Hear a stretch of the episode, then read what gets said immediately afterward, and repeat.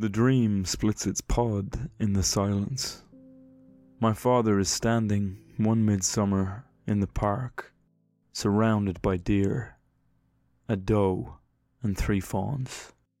And he is reaching up on tiptoe, his right arm grasping into the lucid liquid shimmer of the lime leaves, pulling down young sprays in threshes of green for the deer to eat.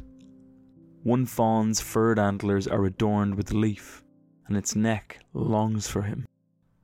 Eyes of deep marble, the flank a constellation of stippled white. From where I stand, it seems to swim through the mirage, my father at the centre, and even the memory is a picture held on a pool, these souls alive in it, lush in the water. I stretch my hand to reach him, and they unshoal a lost image, a dispersal. A gurgled note, high and bubbling, the moorhen busy with her nest, shimmying into the pond wearing her mask, the red petal of the shield daubed over the skull, Aureolin armour of the beak tip. And then I see them brown, speckled eggs in the intervals of reed light, leaf chartreuse, and the nest reflected in the water, perched on constant motion.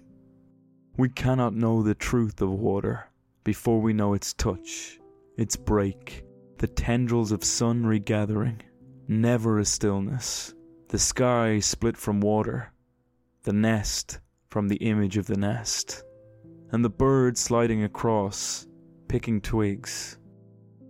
An aerial shadow over the bed of the pond. It is only where the darkness travels that we picture depth, the silt, and the truth of it. Hello, and welcome to Words That Burn, a podcast about poetry. Each episode, I read a poem, look at its inner workings, and hopefully show you what makes it tick. This week's poem is Two Reflections by Sean Hewitt. Before I begin, I have a suggestion. Try to find a copy of the poem somewhere so that you can read along. I would give all my poems to have my father back. These are the words that the poet Sean Hewitt wrote in his small article for the Irish Times in 2020. Unless it's experienced, the depth of grief caused by the loss of a parent is near impossible to fathom. Yet, with that one sentence, Hewitt makes it clear that there is no price he wouldn't pay for more time with his father. He goes on to say that, unfortunately, the day he lost his father is the same day he signed his deal to publish Tongues of Fire, the collection from which this poem is taken. The tone of two reflections matches that of the rest of Tongues of Fire. Hewitt paints a vibrant yet haunting portrayal of the natural world, one that he uses as a lens through which to investigate things like death, sexuality, connection, and hope. This use of the natural world as an investigative tool is something the old Romantic poets were well known for. It is no surprise then that Hewitt, a self admitted fan of the Romantics, has chosen to follow in their footsteps. To say that he merely follows in their footsteps, however, would do him a great disservice. Throughout his collection, Hewitt tackles complex themes with an unflinching sincerity. Sex, memory, decay, rebirth, and much more, all fused together in a sequence of poetry that seems almost alive. Readers, myself included, feel themselves situated in the same damp, constantly night blanketed landscapes that Hewitt describes. It's no surprise, then, that the collection has taken the literary world somewhat by storm. The reason that I've chosen this poem from the myriad of excellent poems in the book is because I feel that it showcases just what Hewitt does so well. It is a distillation of all his skill, from his deep knowledge of poetic tradition to his deft talent for evoking emotion through searing imagery. It is all exemplified in two reflections. One thing it does a little more than many of the others, however, is hope. As the title might suggest, the poem has been split into two sections by the poet. The first of these is a specific and touching elegy for his father. The second section is more an examination of the mystery of death and rebirth. The subject matter of the poem is made very clear in the opening lines of the first section I've chosen to analyse. The dream splits its pod in the silence. My father is standing one midsummer in the park, surrounded by deer, a doe, and three fawns. And he is reaching up on tiptoe, his right arm grasping into the lucid liquid shimmer of the lime leaves, pulling down young sprays in threshes of green for the deer to eat. One fawn's furred antlers are adorned with leaf, and its neck longs for him, eyes of deep marble, the flank a constellation of stippled white. It mimics the sprouting of a seed, and so, from the very beginning, the idea of birth and renewal is established. There is a fusion of reality and dream that is made very clear from the strange imagery we are presented with. The poet's father is placed at the centre of nature. He mentions that it's one midsummer. And for me, this is a reference to one of Shakespeare's most famous plays, A Midsummer Night's Dream. It is a drama famous for its liminal quality, set in a world that follows the fantastical rules of dream logic, where nature and the bizarre are joined seamlessly. The slight reference in this poem makes it clear to Hewitt's reader that what they are about to experience is a moment where the normal rules do not apply. The magic of this section is in the way that his father's character shines through in Hewitt's choice of imagery. His father is engaged in the action of the caregiver. He is reaching up on tiptoe, his right arm grasping into the lucid liquid shimmer to pull down food for the deer around him. The doe and three fawns that are around him are a symbol for a family unit and one that possibly acts as a stand in for Hewitt's own. In pulling down those great threshes of food, he is literally providing for them. We see the sheer admiration in the eye of one fawn, and it is possibly a telling sign as to how Hewitt viewed his father. One of the animals craning their neck just to be near him. The longing takes on a much deeper and more poignant meaning when it's a son longing for his deceased father, as opposed to a deer merely leaning for food. The natural world seems abundant here and is in perfect harmony with the father's nurturing instinct. As elegies for lost loved ones go, this is a beautiful tribute. It's unclear to us exactly what is unfolding here. Is it a dream or memory? Why not both? Hewitt is embracing his childhood perspective of his father, and what results is a kind of mythologizing of the man. He becomes a Pan like figure the Greek god of the wild, and a key literary figure in both the Romantic and Victorian movements. This kind of mythologizing of parents is not uncommon in contemporary poetry. It is a fundamental way of understanding our parents' roles in our lives, especially the titanous form it took when we were younger. From that final image of the dappled flank, the dreamlike quality of the poem takes over and leads us through the next section. From where I stand, it seems to swim through the mirage. My father at the center, and even the memory is a picture held on a pool. These souls alive in it, lush in water. I stretch my hand to reach him, and they unshoal. A lost image, a dispersal.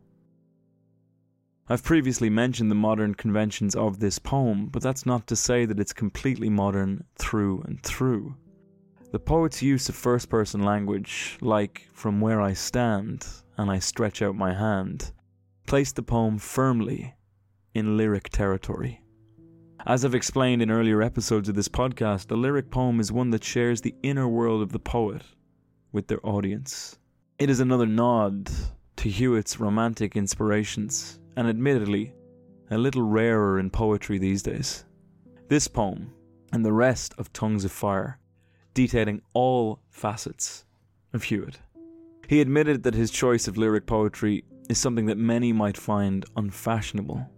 However, in explaining his choice, Hewitt wrote The lyric poem, its patterning, its rhyme, its insistent I, has for me a beauty that is perhaps unfashionable, and might seem to make it isolated from the political imperative. But it is my wager that in speaking of ourselves, we will find readers who share something of that emotion, that experience, that flash of strange perspective. In other words, it is my contention that no poem is ever isolated if it is done right. That insistent I dominates the section and helps to reinforce the yearning as we hear a first hand account of it, and so relate it to our own and feel it like Hewitt might. The fading of memory is also examined here. Hewitt uses the analogy that memory is held on a pool. He sets about perfectly describing the difficulty of zoning in on a memory, attempting to stretch my hand and reach him, only to have it disperse like ripples on the surface. There is more wonderful natural imagery at play, as the souls of the pond of memory become lush in water. These memories become fish here, all pooled together suddenly unshoaling as the poet attempts to see them better or interact with them. The ever shifting quality of water seems a perfect choice for the frustration of how our memories dissipate over time. There is a desperation to this idea that something might be beyond our grasp. This urgency is only sharpened by the grief that Hewitt is feeling. So effective is this comparison of water and memory that it becomes the link between the first and second parts of the poem. A gurgled note, high and bubbling, the moorhen busy with her nest, shimmying into the pond, wearing her mask, the red petal of the shield daubed over the skull, aureolin armour of the beak tip, and then I see them. Brown speckled eggs in the intervals of reed light, leaf chartreuse and the nest reflected in the water, perched on constant motion. The focus on his father is abandoned in this second part, and the natural world, in its various states of renewal, are brought back to the fore. The gurgled note carries us gently into this section, mimicking the sound of water from the previous. The image of the moorhen is introduced, a common duck sighted in Britain and Ireland. Again, references to parenting and home are evoked in the moorhen, busy with her nest. There is an unusual shift to mildly battle like imagery. The red petal of the shield and the aureolin armour of the beak. They are at the same time a literal description of the bird and an invocation of the strength of certain parental figures. For me, this is a possible inclusion of his mother by Hewitt, testament to her endurance during the time of his father's illness. I base this notion on the words shimmying into her pond, wearing her mask. His mother's presence touches the pond of memory, wearing a brave face. Moving from those strong images, Hewitt introduces the concept of rebirth and renewal to the poem. The speckled eggs he speaks of are a perfect choice to represent the more hopeful tone of this poem. The more hopeful tone of this poem the egg has been a symbol of life and renewal in countless cultures, from immortality in Russia and Sweden to representing potential in Egyptian belief. In nature, it represents new life in the simplest terms. It is pictured among intervals of reed light. The choice of surroundings gives it an intensely idyllic quality. The nest and its eggs are perched on constant motion, a reminder to the reader that all things are in a constant state of change and flux. Even this perfect small scene of calm. The scale of the poem has drawn back to a much larger universal one. If the first half of the poem was the poet basking in the past with his father, then this one is the poet looking to a future without him. The great uncertainty of that kind of future is explored in the final lines of the poem. We cannot know the truth of water before we know its touch, its break, the tendrils of sun regathering. Never a stillness. The sky split from water, the nest from the image of the nest, and the bird sliding across, picking twigs.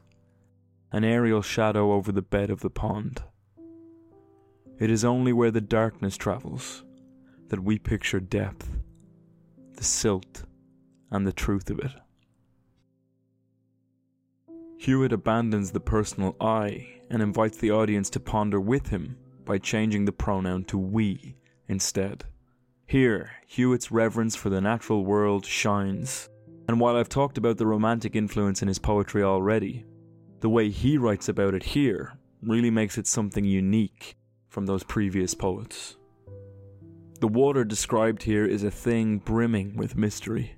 However, the only way to understand it is to know its touch, much like the only way to know the future is to live it. The water is given an agency all its own, words like tendrils, making it seem alive in itself.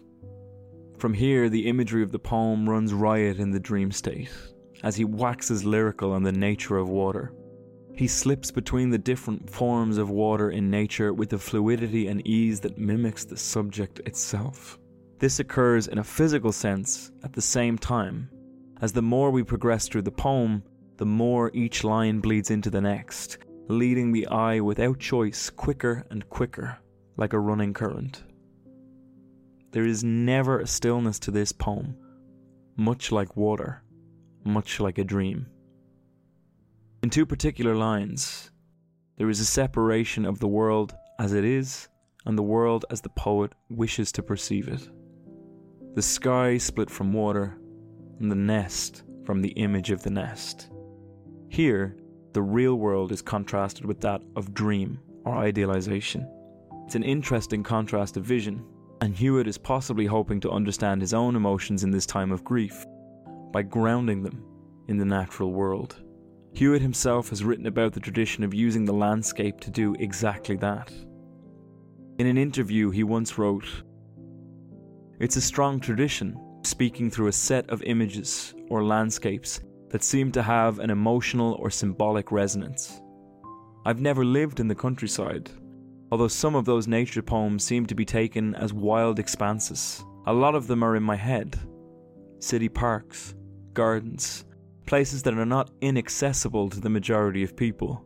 But I think we love our imagined landscapes too. I like to hear how people imagine the landscapes of the poems I thought about a path or a park in Liverpool. The final lines of the poem make it clear just how much the natural world helps the poet to understand his own life. More than that, he wishes to allow others to do the same encouraging them to engage with their own imagined landscapes. And the bird sliding across, picking twigs, an aerial shadow over the bed of the pond. It is only where the darkness travels that we picture depth, the silt and the truth of it. The darkness that the duck carries with it is paradoxical, as it reveals more than it hides. Its shadow shows the bottom of the lake, the silt and truth of it. Through these natural scenes, the poet has come to understand that we cannot truly appreciate the light without the darkness. Whilst this in no way softens the blow of the loss of his father, it does allow him to appreciate that better things may come after it. So, why this poem? Frankly, it's one of the best elegies I've ever had the pleasure of reading. Honouring the dead in poetry is a long tradition, but one that's often plagued by ostentation and almost too much reverence. The old adage, don't speak ill of the dead, seems often to be the golden rule for many of them. Sean Hewitt avoids all those pitfalls deftly by crafting a poem centered around his own troubled emotions in the wake of his father's death. More than that, he turns to nature to make sense of those emotions. His father is honoured in a subtle yet strong fashion. That reverence is firmly grounded in sincerity, thanks to Hewitt's own recognition of the fallibility and fluidity of his memory. In a collection of poetry fused with the Gothic and the natural, this poem stands out as a small beacon of hope.